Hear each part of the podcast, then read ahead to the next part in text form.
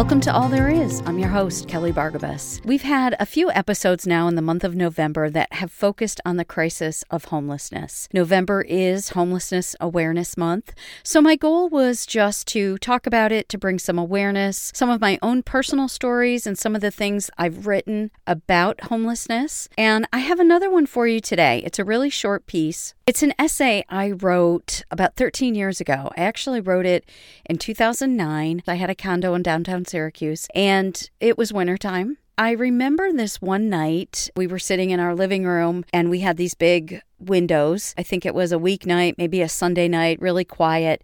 And all of the sudden, there were all these lights red lights, white lights, flashing lights. And so, of course, we looked out the window to try to see what was going on. And we eventually found out that a man had been found underneath a bridge. There was a, a highway, freeway bridge that was really close to our property.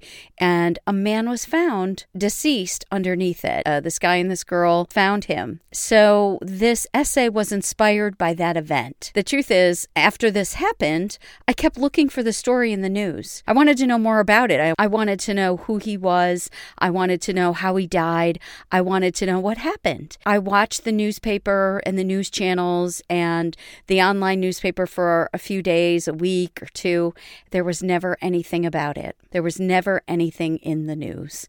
And of course, I'm sure it has to do with the fact that this man probably lived on the streets. He was probably experiencing homelessness. So nobody told his story. You know, it wasn't noteworthy enough to tell his story. And that really bothered me at the time. It still bothers me. And I think I've never personally lived on the streets. I've experienced it through my brother who did. So I know what it's like to love someone who lives on the streets, but I've never experienced that myself. But I can imagine how lonely it must be and how it just must feel to encounter all these people who pass by you every day and feeling like you're invisible and feeling like nobody knows your name and how lonely and isolating and sad that must be. And so with with all of this work that me and my husband are doing around homelessness and this crisis, it really is all to bring awareness, to inspire empathy, provoke action hopefully, and move us all towards a solution. But I think a big part of you know, awareness and understanding and empathy is really figuring out how to put yourself in the shoes of someone who is experiencing this crisis. And so that's what I hope to accomplish with some of the pieces that I've already shared and with the one that I'm going to share today. There's a certain form of essay that we call a hermit crab essay. And a hermit crab essay, they call it that because, uh, you know, hermit crabs will look for any sort of little shell or structure that they can use for their home. And they kind of bur- burrow themselves in and make themselves a home in anywhere. And a hermit crab essay is one where you have something to share and you take on the form of something else. So I've written essays in the form of recipes or a to-do list or I don't know, there's all different things you can you do where you take the form of something else and use that vehicle to convey your story or your essay, your thoughts, whatever it is you're trying to share. For this particular piece, I did this essay in the form of an obituary. So on paper, it's very narrow, like the column of a newspaper, and it's written uh, in the form of an obituary. And it's called John Doe. John Doe, December 3rd, 2009. Traffic on the highway above kept moving as he tumbled from his bed to the icy concrete below. Frozen in a lake of blood, his body startled young lovers as they looked for a place to hide. While the red and white lights flashed against the dark sky, the cameras rolled in vain, recording a story that remains untold. His corner will be empty. You won't see his homemade sign with crooked letters. He won't be in the line that forms at dawn outside the red door of the church with those who have endured another night and now wait for breakfast to be served. A sister survives him with haunting memories of the brother who tiptoed down the hall in footed pajamas to avoid sleeping alone. No services will be held. Mourning has passed for a mother who lost her son long ago.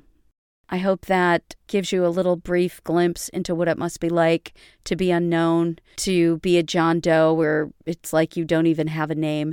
And the next time maybe you encounter someone who is experiencing homelessness, you can look them in the eye and you can ask them their name if it's safe for you to do so. I think sometimes we're so afraid of making connection or making contact or looking someone in the eye who is experiencing a crisis. And so we avoid their eyes. We don't talk to them. We don't ask them their name. They may say, Hi, do you have a dollar? And we don't want to give them a dollar or we don't have a dollar. So we just avoid them altogether instead of stopping and saying, No, I don't have a dollar to give you, but my name's Kelly. What's your name? And just having a moment to connect. I've done that here and there with people on the streets. And sometimes I don't do it because it doesn't feel safe or they don't seem like they want to connect. But I have been presented with opportunities to make a connection and to have a conversation. And I think that connection is good for both of us. So just think about that. Brene Brown has a great quote that I've read on her website, or I've heard her say it on her podcast, and I'm sure I'm going to butcher it, but it was something about how their mother taught them when you see someone in pain, don't look away, look them in the eye. Have the courage to look them in the eye when they're suffering and when they're in pain.